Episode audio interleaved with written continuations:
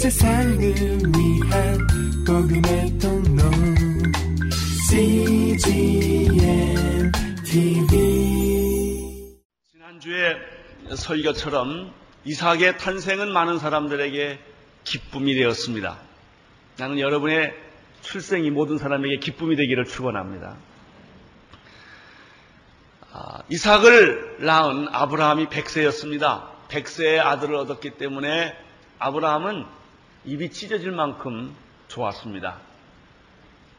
이삭을 낳은 사라도 그 기쁨을 감출 수가 없었습니다.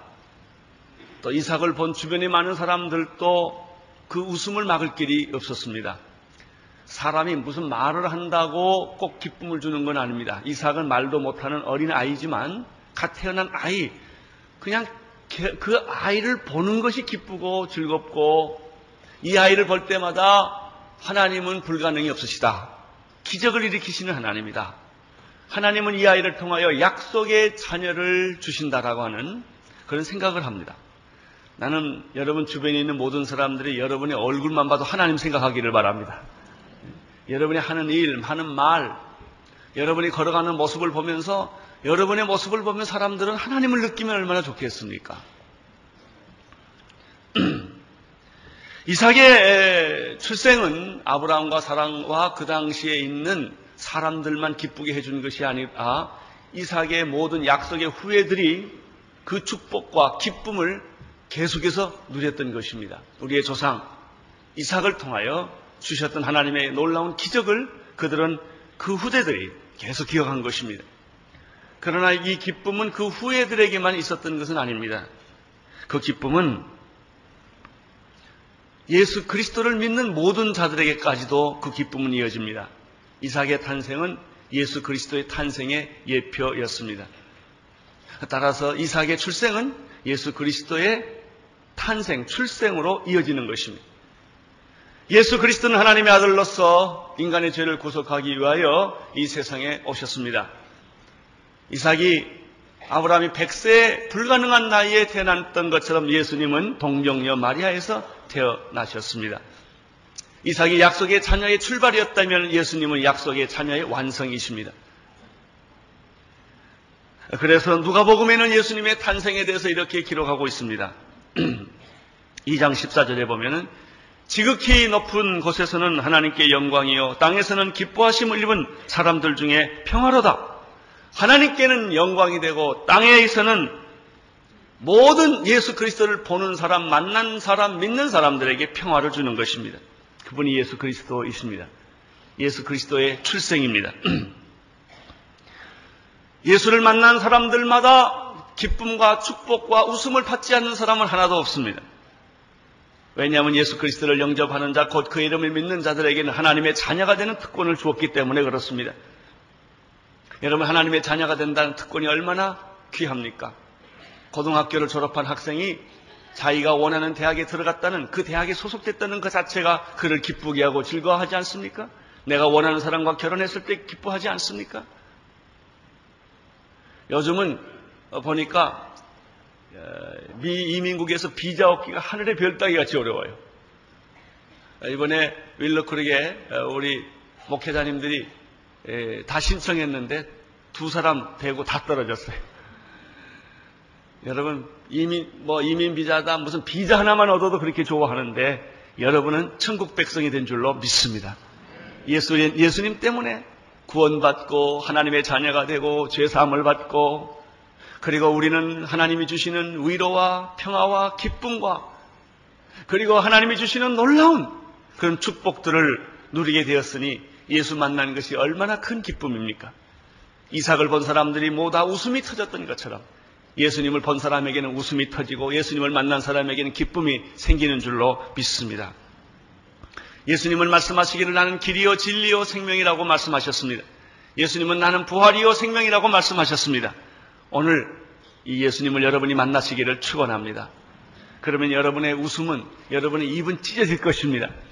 그리고 여러분의 가슴은 터질 것입니다. 그분이 바로 예수 그리스도이십니다. 8절을 읽으십시오. 8절 시작.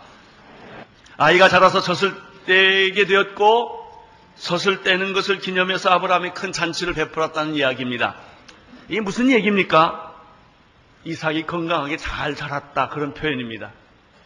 아프지 않고 약하지 않고 사고나지 않고 잘 자랐습니다. 여러분, 아이가 세상에 태어나면 가족들은 기뻐합니다. 그러나 더 큰 기쁨은 아이가 건강하게 자라고 재롱을 떨면서 자라고 밤에는 잠 잘 자고 낮에는 잘 놀고, 이런 건강한 아이를 보면 부모님에게 근심 걱정이 다 사라집니다.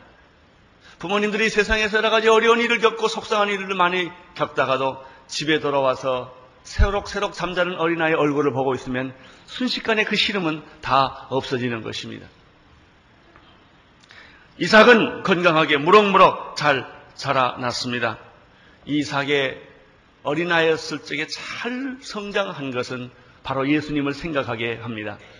누가복음 2장 40절에 보면은 예수님의 출생에 대해서 말씀하고 나서 그 다음에 예수님이 자라나는 모습을 이렇게 표현합니다. 누가복음 2장 40절인데 아이가 자라며 강하여지고 지혜가 충족하여 하나님의 은혜가 그 위에 있더라. 우리 목사님들이 신방 가서요, 아이들 축복할 때 항상 단골로 뽑는 성경 구절이 이겁니다. 예수님처럼 이 아이가 잘 자라기를 축원하는 것입니다.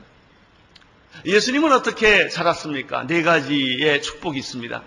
첫째, 자라는 축복에 자라며. 여러분, 부모의 가장 큰 고통은 자라지 않는 자녀를 볼 때입니다. 키가 커야 될 텐데 크지 않는다든지, 성장을 해야 되는데 성장을 하지 않는 자녀를 보면 부모님의 마음은 아프죠. 예수님은 정상적으로 자랐다. 나는 여러분의 자녀도 잘 자라기를 축원합니다. 이삭이 잘 자랐을 것입니다. 두 번째는 강건하며, 잘해도 잘하지만 약하게 잘하는 것이 아니라 힘이 넘치는 강건한 건강한 그런 성장을 예수님이 했다는 것이죠. 건강하게 자란 것만이 중요하지 않습니다. 한 걸음 더 나아가서 예수님에게는 지혜가 있었다 그랬습니다. 몸이 건강하게 자랄 뿐만 아니라 그 마음과 정신과 그 영이 지혜로 가득 찼었다. 예수님은 12살 때 성전에서 교사들하고 논쟁할 만큼 그 지혜가 총명했던 것입니다. 그러나 이것보다 더 큰 가장 본질적인 축복은 그 다음에 있는 축복인데, 하나님의 은혜가 그 위에 임하여 있더니, 이렇게 되어 있습니다. 이건 축복 중에 축복입니다. 나는 여러분의 자녀가 하나님의 은혜가 넘치기를 축원합니다. 부모님들은 자녀들을 자기 품 안에 데리고 살 나이가 있어요. 사춘기를 거쳐서 대학을 들어가면 그 아이는 내 품을 떠납니다. 한 번 떠난 아이는 다시 돌아오지 않습니다. 그 아이는 하나님이 지켜주셔야 합니다. 하나님이 보호해줘야 합니다. 어렸을 때는 내가 잔소리도 하고 충고도 하고 가르치지만 일단 성인이 돼서 떠나면 부모는 더 이상 아이를 양육할 수 있는 기회를 잃어버리는 것입니다. 하나님의 은혜가 있어야 합니다. 잘 자라고 건강하고 지혜가 많고, 그리고 하나님의 은혜가 그 위에 임하여 있더니, 바로 이것이 예수님의 모습이었습니다. 이삭도 아마 그렇게 잘 자랐으리라고 생각을 합니다.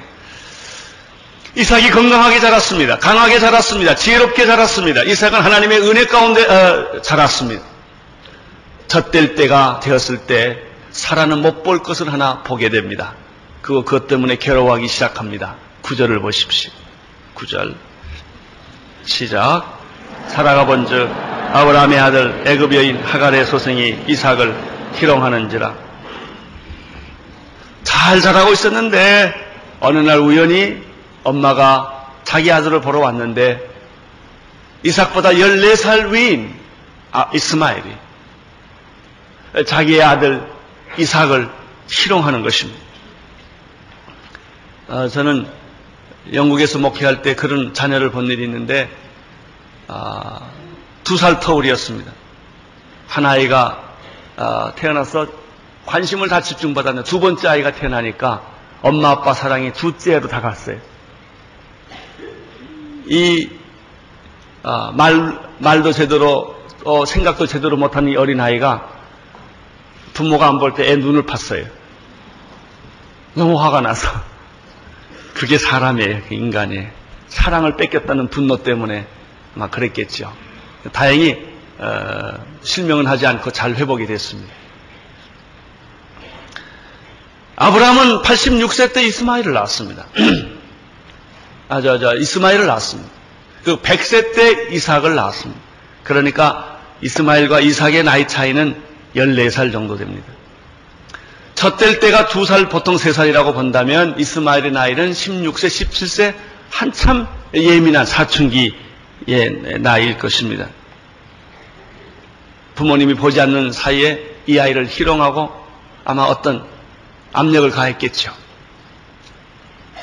사라는 견딜 수가 없었습니다. 누구든지 사람은 자기가 학대받는 건 괜찮은데 자기 자식이 학대받고 모욕을 겪으면 견디지를 못합니다. 사라는 견딜 수가 없었습니다. 그래서 아브라함에게 찾아갑니다. 찾아가서 당장 이 하갈과 이스마엘을 내어 쫓으라는 거예요. 아브라함은 고민하기 시작을 합니다. 여러분, 이 사건이 무슨 의미가 있을까요? 흔히 가정에서 볼 수 있는 일 중에 하나가 아닙니까? 부인이 둘이 있고 배달한 두 자녀가 있는 가정이 흔히 겪을 수 있는, 흔히 볼 수 있는 그런 갈등이 아닙니까? 그런데 오늘 성경은 이 사건을 기록하고 있으며 놀랍게도 사도 바울은 이 사건을 독특하게 해석하고 있다는 사실을 갈라디아서 4장에서 발견하게 됩니다. 이것은 그냥 단순히 이복 형제들끼리 싸우거나 그래서 본처가 후처를 내쫓았다라고 하는 얘기를 넘어선 어떤 영적인 의미가 이 본문 안에 있다는 것입니다. 갈라디아서 4장 22절을 찾아보시기를 바랍니다. 22절, 23절, 24절, 25절, 26절까지 쭉 읽어주십시오. 시작. 두 아들이 있으니 하나는 계집종에서 하나는 자유하는 여자에게서 낳았다 하였나. 계집종에서는 육체를 따라 낳고 여자에게서는 약속으로 말미암은. 이것은 비유니 이 여자들은 두 언약이라. 하나는 신의 산으로부터 종을 낳은 자니 곧 하가라. 이 하가는 아라비아에 있는 신의 산으로 지금 있는 예루살렘과 같은 데니 그가 자녀들과 더불어 종노릇하고 오직 위에 있는 예루살렘은 자유자니 곧 우리 어머니라. 하갈에게서 이스마엘이 낳았는데 이건 하나님의 뜻이 아니었어요. 이것은 순전히 아브라함의 믿음 없는 행동이었고 인간적인 실수로 만들어진 아이예요. 그래도 그렇게 실수를 했지만 아이였어요. 이삭은 하나님의 약속과 예언에 따라 난 자예요. 하나님이 주신 거예요. 불가능한 상황 속에서 하나님이 주신 거예요. 그러면 사라가 난 이삭, 하갈이 난 이스마엘은 무슨 의미가 있느냐? 하나는 계집종에서 하나는 자유하는 여자에서 낳았다 이렇게 됐습니다. 계집종에서 난 자녀는 육체를 따라 낳고 또 약속의 여자에게서 다른 한 여자에게 난 것은 약속으로 말미암는 것이다. 그 다음에 23절을 보십시오. 이것이 뭐라고 그랬습니까? 비유라는 말을 씁니다. 이것은 영적 진리를 우리에게 가르쳐 주시는 이야기라는 것입니다.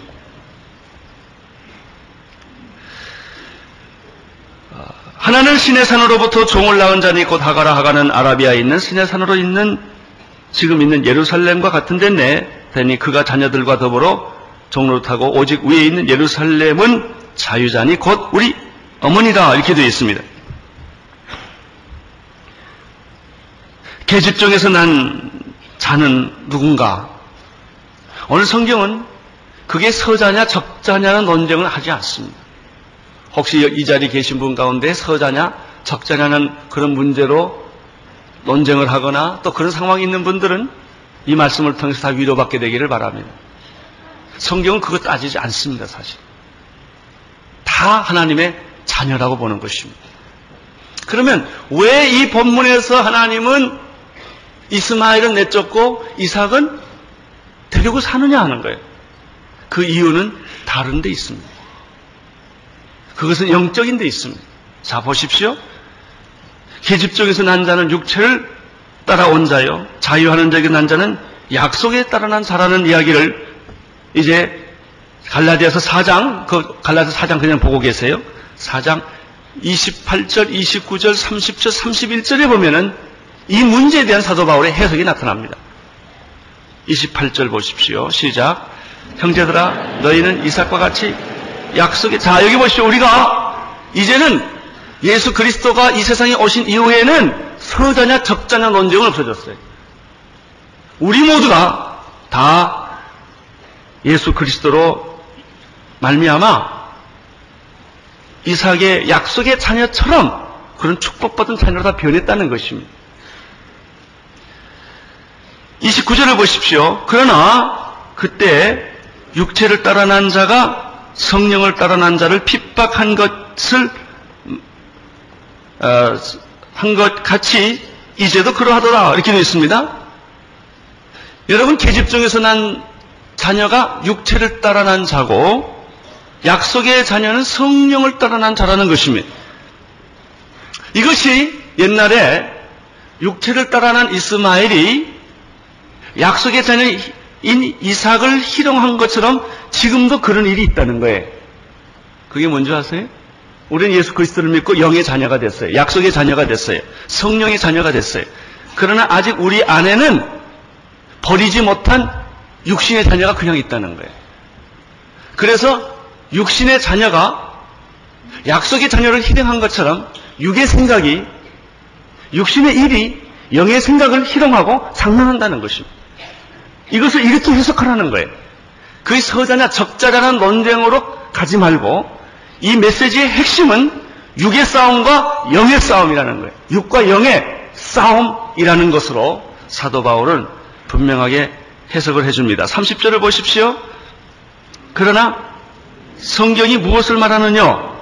계집종과 그 아들을 내어 쫓으라. 계집종의 아들이 자유하는 여자를 아들로 더불어 유업을 얻지 못하리라 하였느니라. 이거 잘 보세요. 그럼 성경이 뭘 말하냐? 하나님은 이 계집종과 그 아들을 내어 쫓으라고 했단 말이죠. 그것은 사람을 구분하거나 특별히 대우한다는 뜻이 아닙니다. 그 당시에 육체에 난 자가 영으로 난 자를 핍박했기 때문에 하나님이 육체로 난 자를 내어 쫓았던 것처럼 지금도 내 안에 육신의 소욕과 육신의 생각과 육신의 모든 욕망을 내 안에서 내어 쫓으라 라고 하는 뜻이라는 것입니다. 왜냐하면 육신의 생각은 영의 생각과 더불어 하나님의 유혹을 받지 못하기 때문이다. 자, 이제 창세기 21장으로 돌아오십시오. 그렇게 해야 이 말씀이 정확하게 해석이 됩니다. 그렇지 않으면 가정싸움에 하나님이 말려든 것 외에 아무것도 없어요. 사도 바울은 정확하게 이 문제의 본질을 규명해 준 것입니다. 자, 창세기 21장 10절을 보십시오. 시작. 그가 아브라함에게 이르되 이 여정과 그 아들을 내어 쫓으라. 이 종의 아들들은 내 아들 이삭과 함께 기업을 얻지 못하리라. 이게 무슨 말입니까? 지금 내 안에 우리는 예수 그리스도를 믿음으로 말미암아 약속의 자녀가 되었고 영의 자녀가 되었고 우리는 영의 일을 하는 사람이에요. 그런데 아직도 내 안에 육의 생각, 옛 모습 이것들이 계속 그냥 그대로 있어서 두 가지가 있으면 어떤 일이 생기는가? 육의 생각이 영의 생각을 희롱하는 거예요. 육의 자녀가 영의 자녀를 희롱하는 거예요. 이대로 계속 둘다 보면 큰 불상사가 난다는 것입니다. 육체에 따라 난 자는 약속을 따라 난 자와 유혹을 같이 받지 못하기 때문에 육의 생각은 유혹을 받지 못하기 때문에 계속 영의 생각을 희롱하기 때문에 이것을 끊어버려라. 내가 쫓으라 하는 메시지라는 것입니다. 자, 조금 더 우리가 생각을 해보겠습니다. 로마서 8장 5절, 6절, 7절, 8절을 보면 오늘 우리가 보았던 이 말씀을 뒷받침해주는 메시지가 나옵니다. 로마서 5장 8장 5절, 6절, 7절, 8절을 보면 이런 말씀이 있습니다. 육신을 쫓는 자는 육신의 일을, 영을 쫓는 자는 영의 일을 생각하나니 육신의 생각은 사망이요 영의 생각은 생명과 평안이니라. 육신의 생각은 하나님과 원수가 되나니 이는 하나님의 법에 굴복치 아니할 뿐 아니라 할 수도 없음이니라. 육신에 있는 자들은 하나님을 기쁘시게 할 수 없느니라. 사라는 이삭을 희롱하는 이스마엘을 내어 쫓기로 결심을 합니다. 이것을 오늘 다시 우리에게 적용해 본다면, 나는 오늘 여러분들 안에 있는 육신의 생각을 내어 쫓기로 결정하기를 축원합니다. 여러분에게 주시는 축복의 생각은 영의 생각이에요. 여러분은 약속의 자녀예요. 그래서 이 육신의 생각이, 육신의 자녀가 여러분을 지배하고 여러분을 괴롭히고 여러분을 희롱하게 하지 못하도록 끊어버려라 하는 말씀입니다. 자, 11절을 보십시오. 11절 시작. 아브라함이 그 아들을 위하여 그 일이 깊이 근심이 되었더니 하나님이, 12절 하나님이 아브라함에게 이르시되 내 아이나 내 여정을 위하여 근심치 말고 사라가 내게 이른 말을 다 들으라. 이삭에게서 나는 자라야 내 씨라 칭할 것입니다. 아브라함은 기막힌 깊은 근심에 빠지게 됩니다. 우리 부모님 대해야 할 수 없었지만, 나는 여러분 대해 와서 아내를 둘 얻는 그런 비극이 일어나지 않게 되기를 축원합니다. 아내가 둘이 있으면 누구를 막론하고 이런 딜레마에 빠질 수밖에 없습니다. 거기다가 아기까지 나면 이거는 아무 누구도 해결할 수 없는 비극이 시작이 됩니다. 비극을 막는 비결이 하나 있습니다. 다 예수 믿는 겁니다. 예수 믿으면 이 문제가 다 해결됩니다. 아브라함은 깊은 근심에 빠질 수밖에 없었습니다. 왜냐하면 14년 전에 하가를 한번 내쫓았다가 이스마엘이랑 다시 받아들였거든요. 14년 동안 같이 살았습니다. 살다 보니까 정이 든 거예요. 그런데 지금 사라가 이 여자와 아이를 내쫓으라는 거예요. 근데 더 큰 고민은 하나님이 사라 편에 손을 들어준 거예요. 사라 말대로 다 하라 이거예요. 그냥 아브라함은 이제 부인한테도 그랬고 하나님 앞에도 이제 명령을 받았기 때문에 어쩔 수 없이 이스마엘을, 하가를 자기 집에서 내어 쫓아야 되는 굉장히 기막힌 고민 속에 빠지게 됩니다. 아브라함이 잠을 잘 수 있을까요? 못 자죠. 사라가 옆에 누워 있으니까 잠을 잘 자는 척하지만 못 자죠. 사라 앞에서는 절대 근심하는 표정을 할 수가 없었겠죠. 자, 13절, 14절을 보십시오. 그런 표정이 바로 여기에 나타납니다. 13절, 14절. 그러나 여정의 아들을 내시니 내가 그러한 민족을 이루게 하리라 하신지라. 아브라함이 아침에 일찍 일어나 떡과 물 한 가죽 부대를 취하여 하갈의 어깨에 메워주고 그 자식을 이끌고 가게 하며 하갈이 나가서 브엘세바 들에서 방황하더니. 여기서 우리는 놀라운 하나님을 발견합니다. 자, 하갈과 그 아들을 내어 쫓으라. 그러니까 아브라함이 깊은 근심에 빠졌는데 그 다음에 하나님이 하신 말씀 잘 들으세요. 그 여정에 난 씨도 내 씨다. 나는 그 씨를 축복해 줄 것이다. 이상만큼 축복해 줄 것이다. 큰 민족을 만들어 줄 것이다. 이렇게 말했습니다. 이분이 하나님이십니다. 이분이 하나님이십니다. 그러면 이삭의 축복은 뭐냐? 물질적 축복이 아닙니다. 자녀의 축복이 아니에요. 그것은 메시아가 태어난다는 축복일 뿐이에요. 내가 이 여정이 난 씨도 내 씨가 아니냐? 하나님 말씀하십니다. 내가 너를 축복해 준 것처럼 내 서자에게도 나는 똑같은 축복을 해 줄 것이다. 14절에 보면 아브라함이 일찍 일어났는데 분명히 우리는 짐작할 수 있어요. 그날 밤 잠을 못 잤을 거예요. 그리고 하갈과 이스마엘을 내보내야 되는 찢어지는 아브라함의 심정, 이것은 삼류소설과 같은 것입니다. 하나의 드라마예요. 밤새도록 잠을 못 자고 아침에 일찍이 나와서 도둑놈처럼 음식도 만들고, 부인이 하면 안 되니까 물도 만들고, 그리고는 사라와 그 하갈과 이스마엘을 깨워서 물 한 포대를 만들어주고 먹을 것을 줘서 가라고 그러는 거예요. 떠나라. 여러분, 우리는 이 모습을 좀 극대화해서 상상할 수 있어요. 하갈이 가려고 그러겠어요? 안 가려고 그러죠. 여보, 난 갈 수 없어. 그러면, 아니야, 당신은 가야 돼. 심순에 뭐 이런 거죠. 당신은 가야 돼. 그러면 아들을, 아버지! 나는 못 가! 아들한테, 너는 가야 돼!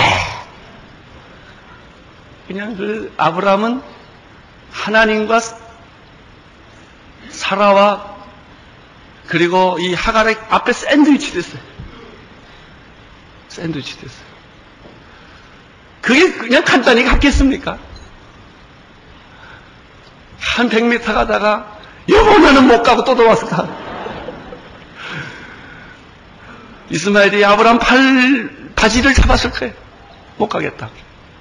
그럼 아브라함은 그래도 가야 된다. 떠나야 된다. 어쨌든 여기는 성경 표현에 그 설명이 하나도 없지만 우리는 충분하게 상상할 수 있어요. 아브라함은 뒤돌아서서 울고 또 울고, 자기가 저지르는 짓인데 어떻게 해요? 또 울고 또 울고 떠납니다. 여러분, 이게 뭔지 아세요? 이게 뭔지 아세요? 내 안에 있는 옛사람, 육신을 떠내보니까 이렇게 힘들다는 얘기예요. 그렇게 죽어지세요? 안 죽어요. 죽었다고 그러면 또 살아나고, 깨졌다고 생각하면은 또 옛 모습 그대로.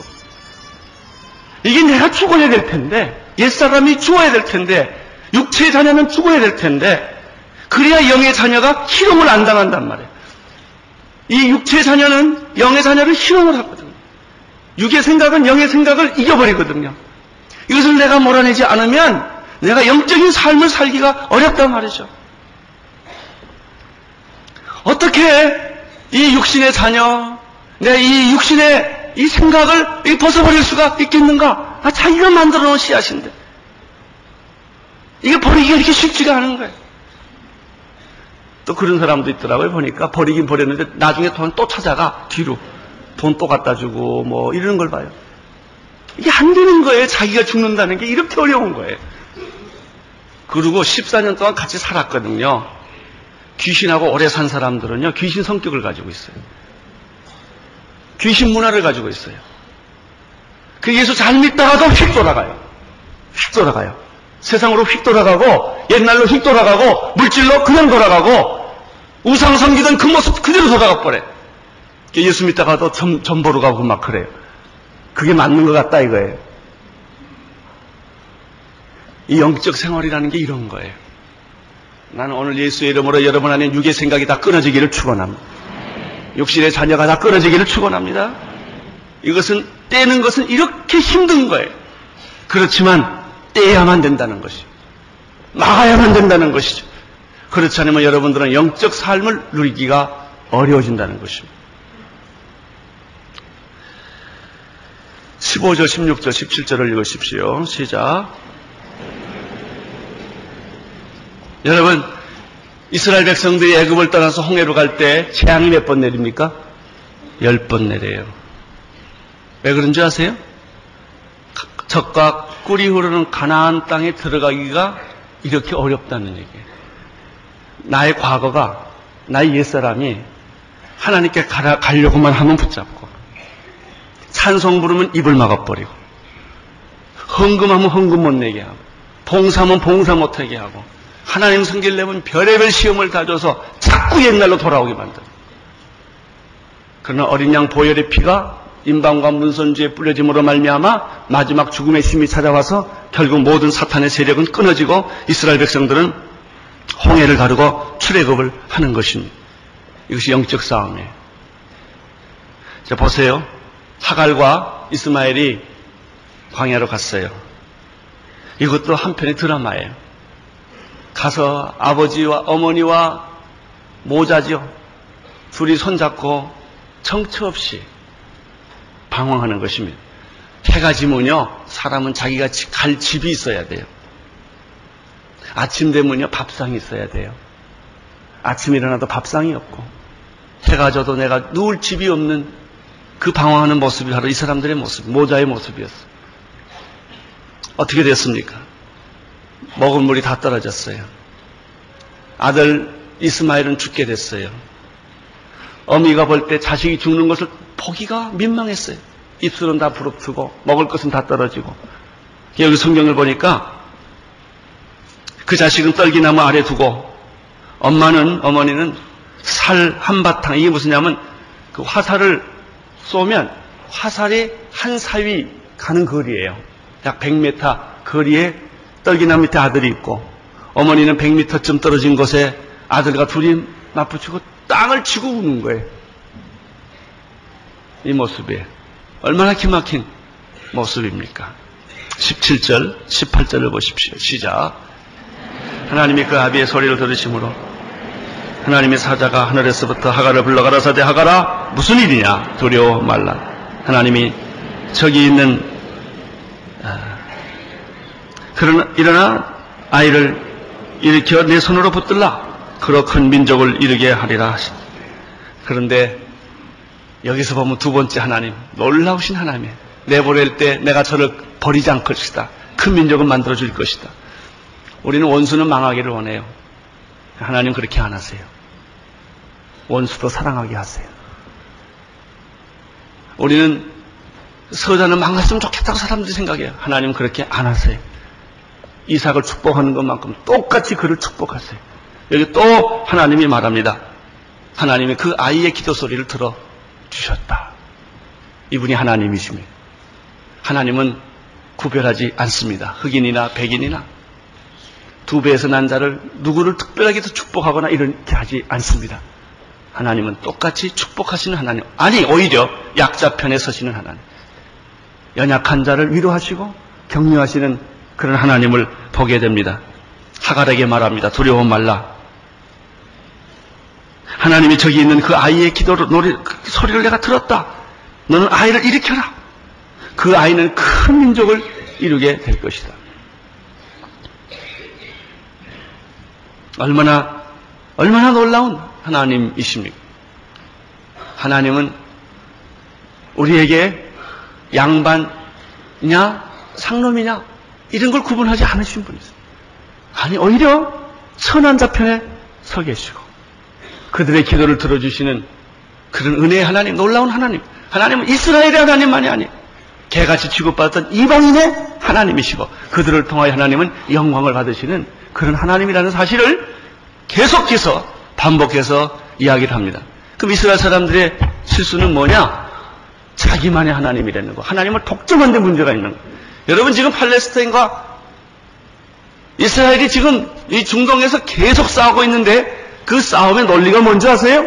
이 복음의 뜻을 깨닫지 못하고 계속해서 이방인들을 적대하고 이스마엘 자녀들을 적대하려는 그런 미움의 싸움이 중동 싸움이에요. 중동 싸움의 해결은 간단합니다. 유태인들이 예수 믿고요, 아랍 사람들이 예수 믿으면 다 끝날 얘기예요. 이 방법 외에는 육체적인 싸움에는 해결이 없습니다. 나는 여러분의 집안에서도 육체적인 싸움을 하지 않게 되기를 축원합니다. 그 싸움은 서로 비참해지는 것밖에는 아무 해결이 없습니다. 하나님의 마음처럼 다 축복하고 다 사랑하고 다 하나 되고 다 정말 그리스도의 약속의 자녀로 다시 태어나는 것을 하나님은 기뻐하신다고 하는 것입니다. 19절을 보십시오. 시작. 하나님이 하갈의 눈을 밝게 심해 샘물을 보고 가서 가죽 부대에 물을 채우다가 그의 할렐루야. 나는 하갈을 지켜주신 하나님을 찬양합니다.